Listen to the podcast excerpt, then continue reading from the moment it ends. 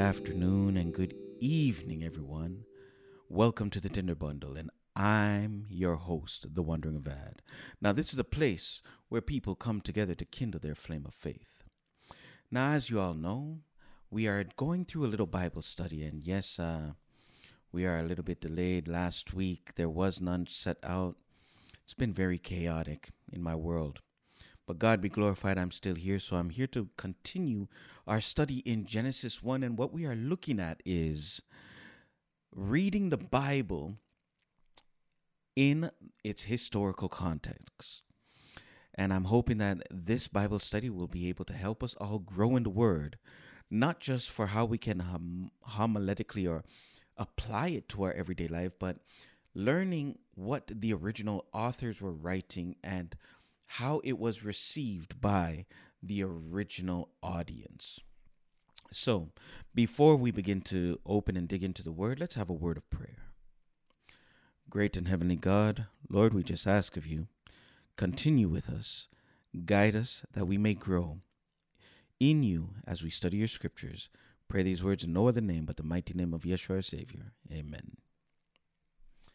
So let's begin. First, we're going to start with a recap of where we have been. Now, this is episode three upon these uh, podcasts and what we've been touching on. If you remember, we were looking at um, here in Bereshit, what we call Genesis. We were looking at the fact that this book here is made to reestablish the Hebrew identity as a chosen people. Not only that, it is to develop a new culture for a freed people, people who have spent over 400 plus years in bondage.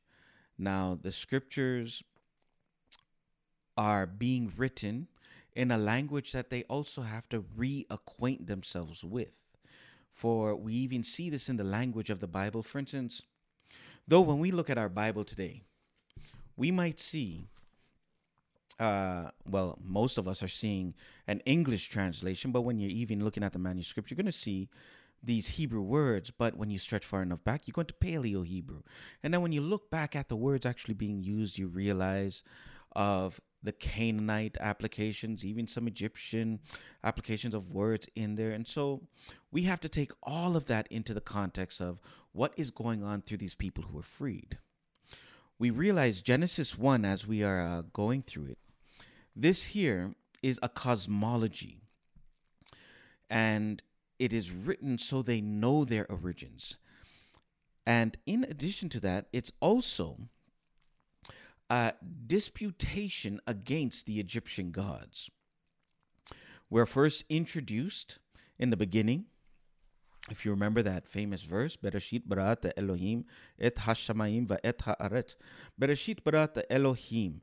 In the beginning created God, Elohim.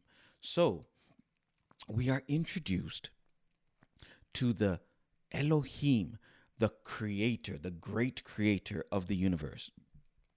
And within there, it announced he creates everything on this world, as in the Aretz, the earth, but also everything in the Hashemayim, the heavens above. What we also see is this Elohim, his spirit, comes and moves upon a primordial chaotic water. Tohu Vabohu is a great chaotic mess. A mix of everything. If we were to try and um if I were to try and think of it in any way, it was almost like imagine a hurricane hit a place and it has been decimated and everything scattered, or to even bring it closer, imagine you took all the natural elements from the periodic table, jumbled them all together, but didn't link them with their binds so that they are not forming chemicals the way that we would see them, the great mess that we are going to see. And we see that God, after hovering over and looking upon this, he comes over and he gives permission for the light of life the energy that fuels, the thing that's going to let everything tick. He gives this light of life permission to go over into that chaos.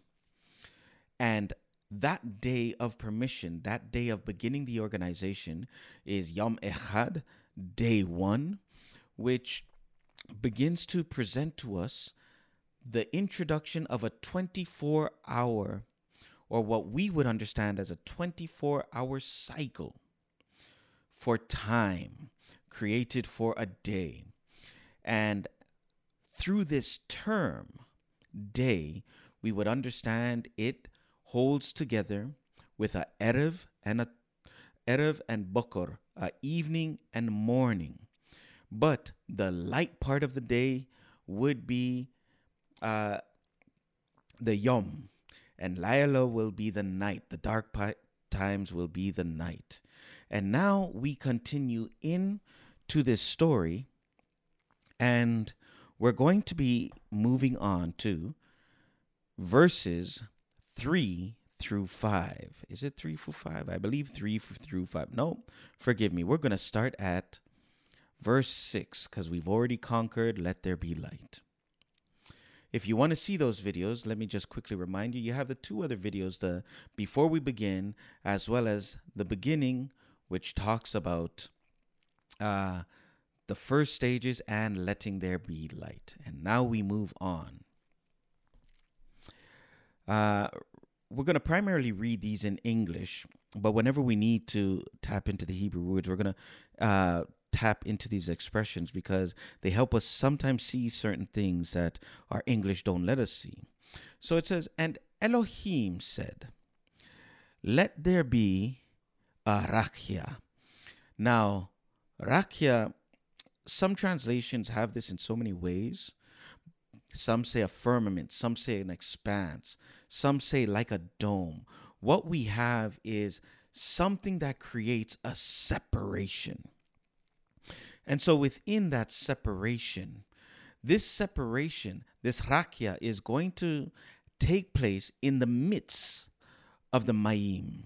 Now, interesting, it's at this point when we look at um, that it is in the midst of the mayim. This mayim, which is water, what we have here is that primordial water that was a mess there is this space and expanse, something to divide the waters from the each, each other. So on that same waters, it says, "Let it divide the mayim from the bot from mayim." So it's almost as if the expanse has gone between and it's lifting one up, lift pushing one down, and it is staying in the middle, which leads us to what verse 7 says.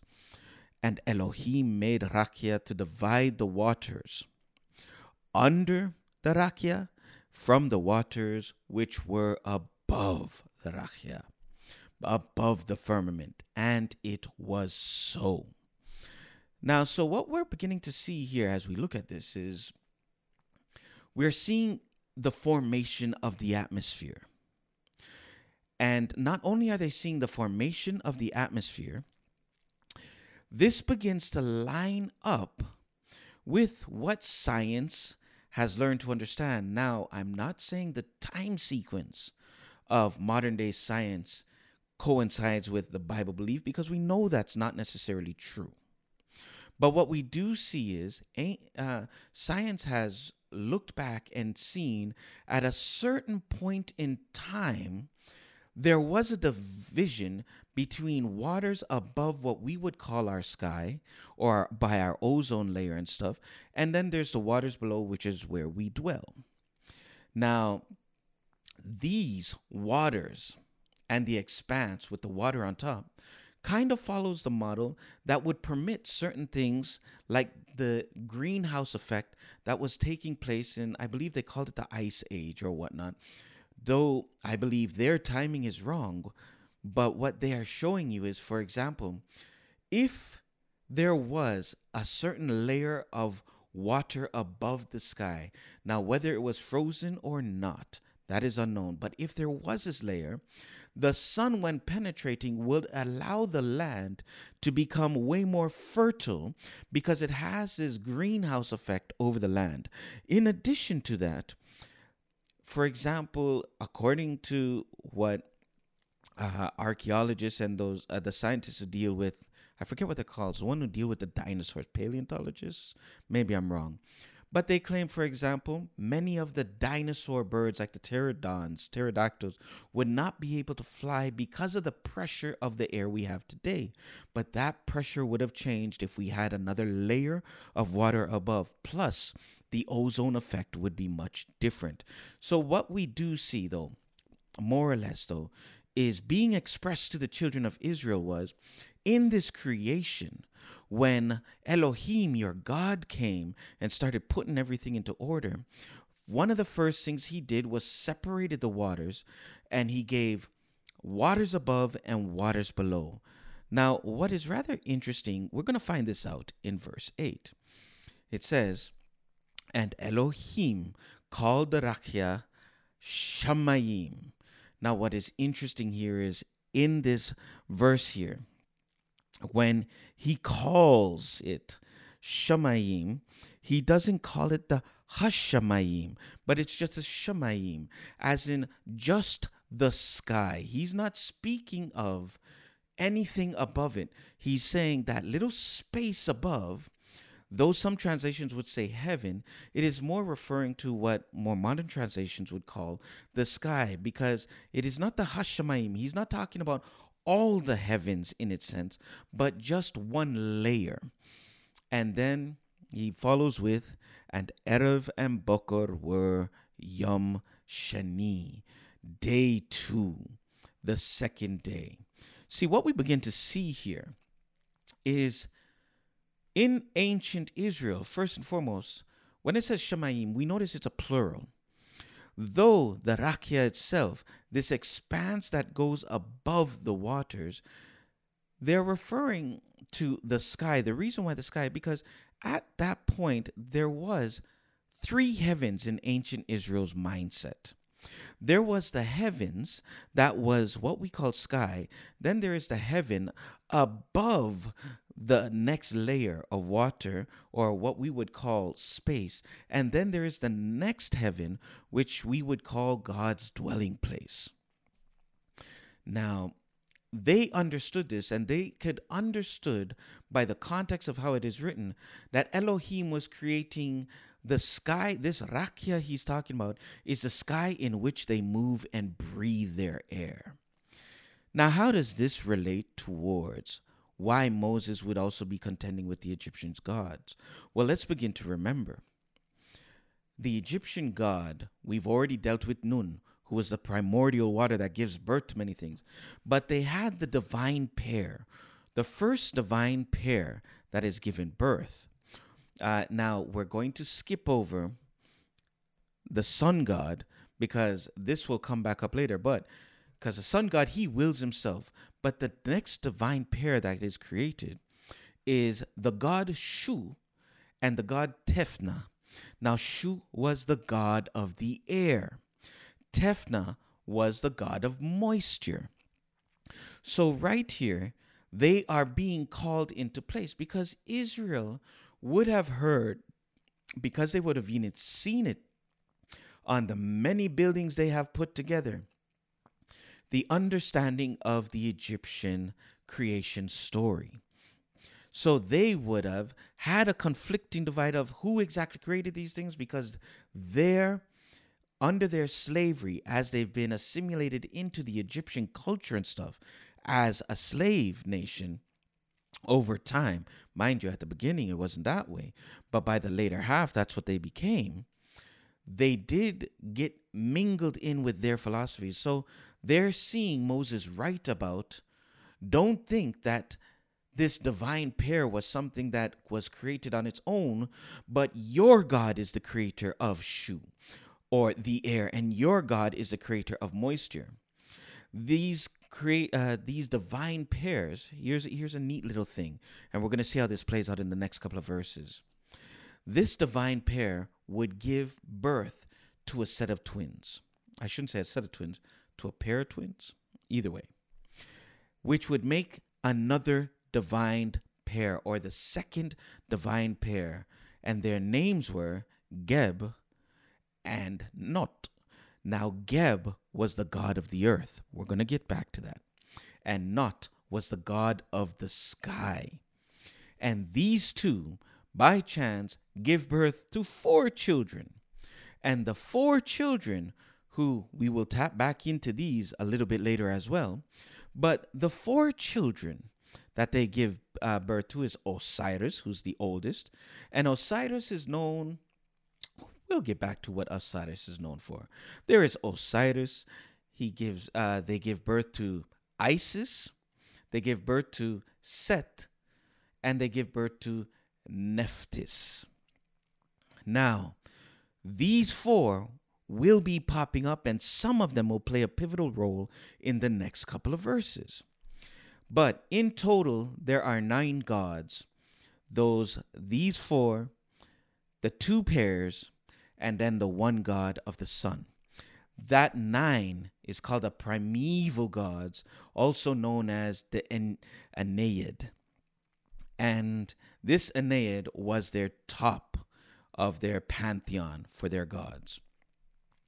And the unique thing that happens also within those four we just mentioned is Osiris is going to marry his sister Isis, in which they will begin to rule over the land.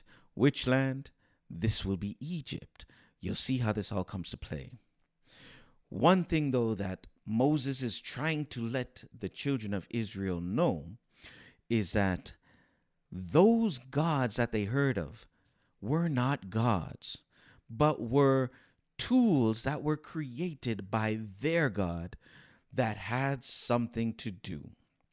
In addition, there's something interesting about this creation day.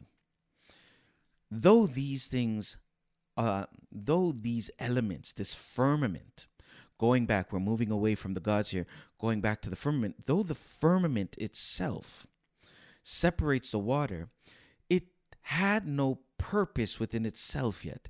It had no function. And this is what makes this verse so unique because you'll notice in this passage, let's go back. What does it say? And Elohim called the uh, the firmament heaven, and Erev and Boker were Yom Shani, day two. He does not anywhere say, and it was good. And the reason why he does not suggest day two was good is because it did not serve a function or a purpose. And one of the things we are going to find out is goodness comes from having a purpose, having a function. This is what brings you out of chaos or uselessness. At the moment, it was just a space. Now, moving on to verse 9, it says, And Elohim said, Let Hamayim, now here's what's interesting Hamayim, let the waters. So now he's speaking about all these waters that are left. Now, where are these waters? It says, under Hashamayim, the heavens. So now he's saying, under all the heavens. So we know this is now talking about under the first, second, and third heavens. So this is the water that is close down on below the firmament. Let those waters be gathered together onto one place, and let Yabasha, Yabasha is like dirt, dry land. Because if you remember, oh, well, it says, let Yabasha appear, and it was so. If you remember right now, the water that is on the ground is a muddle of things. It remember we're going into tohu vabohu. We're going into the mess and starting to organize the mess. So he's going into that hurricane scenario, that muddy scenario, and slowly separating the elements so they can be where their function is most optimal for this creation. You see, what we are beginning to see here is how the ancient worlds seen earth.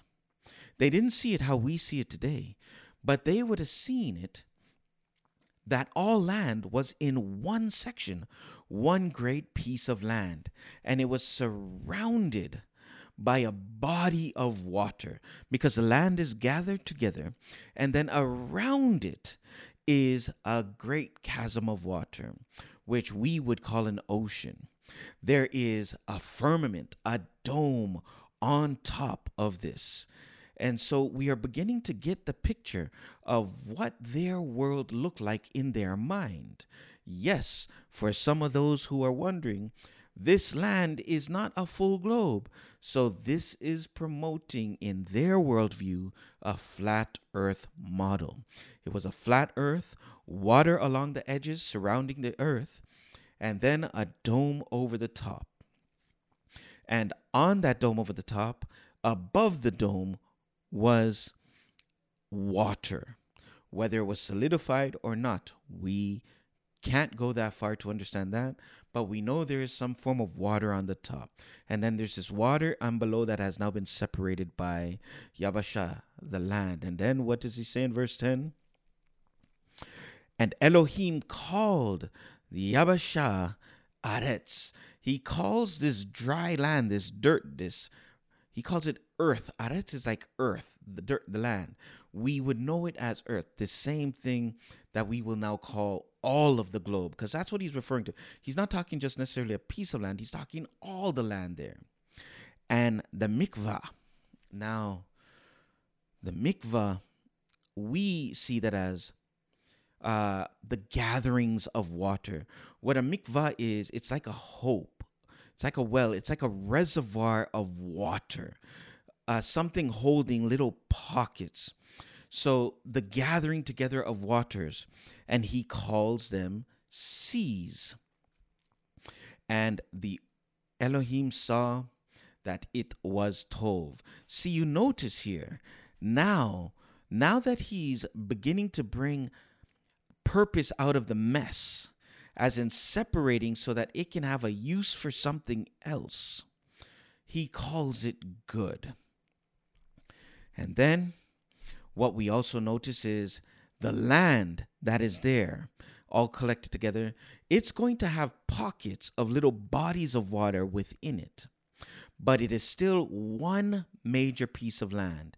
matter of fact, this kind of uh, feeds feeds into that ancient concept of the supercontinent that they called Pangaea. For for those of us who know history and how they believe the world looked in the ancient times, and funny enough, we do see this in some ancient maps. They believed all the continents were collected together in one. And so, being collected together in one this is what allowed the great journeys to take place in the ancient world. Some people always ask, well, if um, it was very true that the earth is so young, how and God created people in Eden and stuff like that, how did people get to South America? How did people get to China? How did people where if we follow the theme that they are presenting here, it was one great landmass, so it's just about how far you traverse the land. But, anyways, let's not get ahead of each other because we will come back to that later down the line. But what we're seeing is once again this same kind of supercontinent idea surrounded by great water. Now, verse 11 would say, And Elohim said, Let the earth bring forth vegetation, the herb yielding zera, seed, the recreating product of every plant, and the fruit tree yielding peri. So they're defining what type of tree it is, but it's not just a type of tree, it's going to produce peri fruit. It's going to produce something you can eat, a flesh. And so what we have is we've got the vegetables that have a seed to keep growing that can be eaten, and then something a little bit different than just the greens, but we have something that is like a fruit that can be taken in. And all these different types of fruits, for it says, and the fruit tree yielding fruit after its kind, whose seed is in itself. So now you've got the herbs or these greens that grow and they have their seeds, how they scatter them, normally through their flowers. But in regards to the fruit tree, the unique thing is the seed of a fruit tree would be found in the fruit. And then it says, okay, after its kind, whose seed is in itself upon the earth, and it was so. Everything, first off, is being called into maturity. So these aren't just little seeds. God, when He calls them out, He calls them out as mature products now ready to reproduce. This brings us back a little bit. Looking at the land, looking at um, the vegetation coming. Remember that second divine pair I spoke about, Geb and Nut? Well, Geb was the god of the earth. And when they gave birth to their children, Osiris was the god of vegetation and agriculture. He was symbolized as the god, this god is symbolized as the god of fertility, one who rejuvenates the Nile. And the Nile is where they believed is what fertile made Egypt so fertile. So, Isis, and the reason why Isis will come in a little bit later, but we'll mention this now. Isis, which is the Greek name for this god, the Egyptians would have called uh, this god Aset, is the god of the moon, which symbolized magic and healing, and also symbolized the birthing experience, the coming forth experience. Now, what's interesting about that is the moon has been something that they believe creates the ancient world believe the moon helps dictate how our minds think things that happens to us they even watched how when the moon came around it changed the way the normal world was functioning for example high tides come at high noon this is almost where this is where we get the word lunatic from from lunar because they believe the pull of the moon pulled upon your body and your mind that made you go crazy. So, they believed there was a lot of power in the moon because it can alter the course of things. So, and remember, take note Isis, the god of vegetation and agriculture, marries Aset, or Isis, his sister, the god of the moon. So, coming back down towards this day here, what we see is everything being birthed into maturity on this land. Now, what the Egyptians were teaching through their thing was the land and creation began with the Egyptian land. And Osiris and Isis, but Osiris would be the great king of Egypt, for they believed that was the birthplace of their civilization and Egypt was known to be a very fertile place. It by chance had many or certain rivers that ran very close through it, and in this, it made it very fertile. You'll even read, or we will read later, how Egypt was the place to go to survive the famines. But at the same time, Egypt would become a place a, a very heavy place of transaction.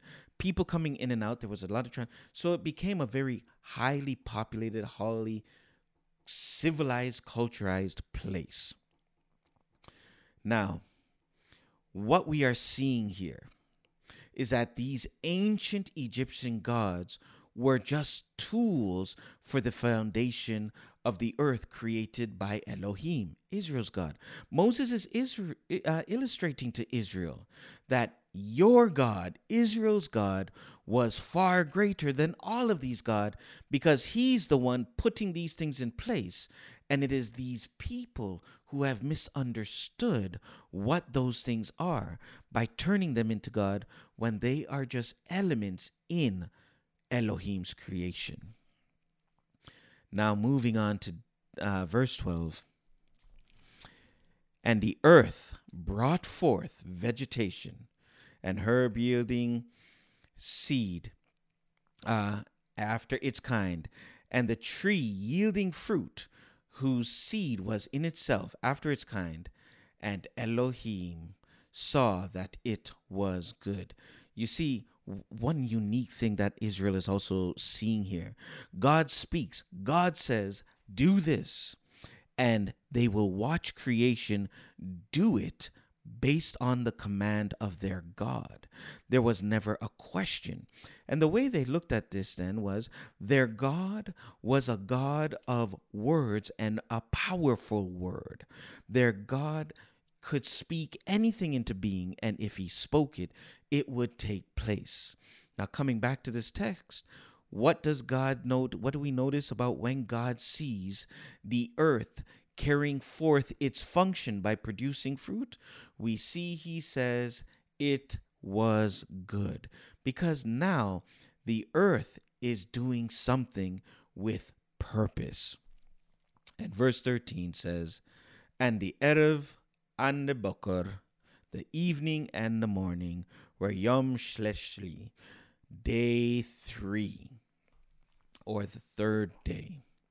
So this brings us down to the close of the third day. What we have are days two and three. A quick wrap up of what we've seen here. We've seen that God came to the water, seen there was a met. He permits light. He says, Let there be light, and there was light. And we, as we searched open, we recognized this light was a primordial light, something greater than just a illuminating body. And then once he has his light and he creates time, for we notice he creates time in this, he has space created in this, he has matter that he's now working with. What we begin to see is he comes into that matter. He comes below the rakia, below the onto the first heaven, looks upon the waters and starts organizing the waters by drawing out the land. And as he draws out the land, he lets the land begin to produce fruits and vegetables, things that will make it fertile. Why? Because God is setting up a purpose and a home and a place that will serve for other things to come in that will use them. I call this part of the biological machine of Earth. Now, when we reach day four, we're going to start tapping into other gods that get attacked by Elohim through the words of Moses. But what we have to recognize here, bringing this full circle, is Israel is now being reminded or reintroduced that these gods that they have been falling for, because we are going to learn they fell for them. Later down the line, while we're reading certain scriptures, we're going to see they have a problem letting go old gods. But what Moses is trying to do while rebuilding their culture, rebuilding their identity as a peculiar people, is tell them, Your God did it all, and your God delivered you, so you don't need any of those other gods for you have the one true God who has done all you need. So, my friends, I believe this is going to wrap up our session for today. I don't know. I didn't get to check the time, how long we've been uh, going for, but what we just want to be able to wrap up here is this is true for all of us too. The God who created everything is a God who wants to create order in your life too. So never be afraid to ask Him to put things in order, help you get out of the chaos. For if He can put this world together, yes, this world had a designer, and His name is the Yod He Vov He. I will call Him Hashem. Some people want to try and call Him Yahweh or Jehovah he is Elohim, the creator. He is the one true God, the I am that I am. He is the creator of the universe, and he is the God of Abraham, Isaac, and Jacob. He is the your God. He is our God. And I hope all of us can see he desires to create in our lives order for his purpose, his function, and his glory. But before I take any more time here, this is the whole entire point so far. As we're seeing step by step, what Moses is doing is deconstructing deconstructing the purposes of those other gods they heard about, and reconstructing the way the world was created through Elohim, the great creator. Well, I'm happy you were able to join today. I had a fabulous time, and I hope you did too. I thank you for joining us today, and I pray you are blessed by our study, and I look forward to you joining us, which will shortly come out soon, day four. Now, once again, I'm your host, The Wandering Avad, and today's study was brought to you by the Adama Project. The Adama Project is a humanitarian service out there seeking all who may be uh, displaced or have become homeless in our societies. And if you like what you heard, please share, like, subscribe, leave a comment in the sections. And I'm trying my best to learn how to get to these comments. And for those of you who are listening to the podcast, if you ever have any other questions, feel free to drop a question. Link is in the email. You can catch us at the Tinder Bundle at gmail.com. Well, uh, once again, thank you for joining us. And this has been the Tinder Bundle. And before you go, remember, my friends, be fruitful, be blessed, and be safe. Godspeed, my friends.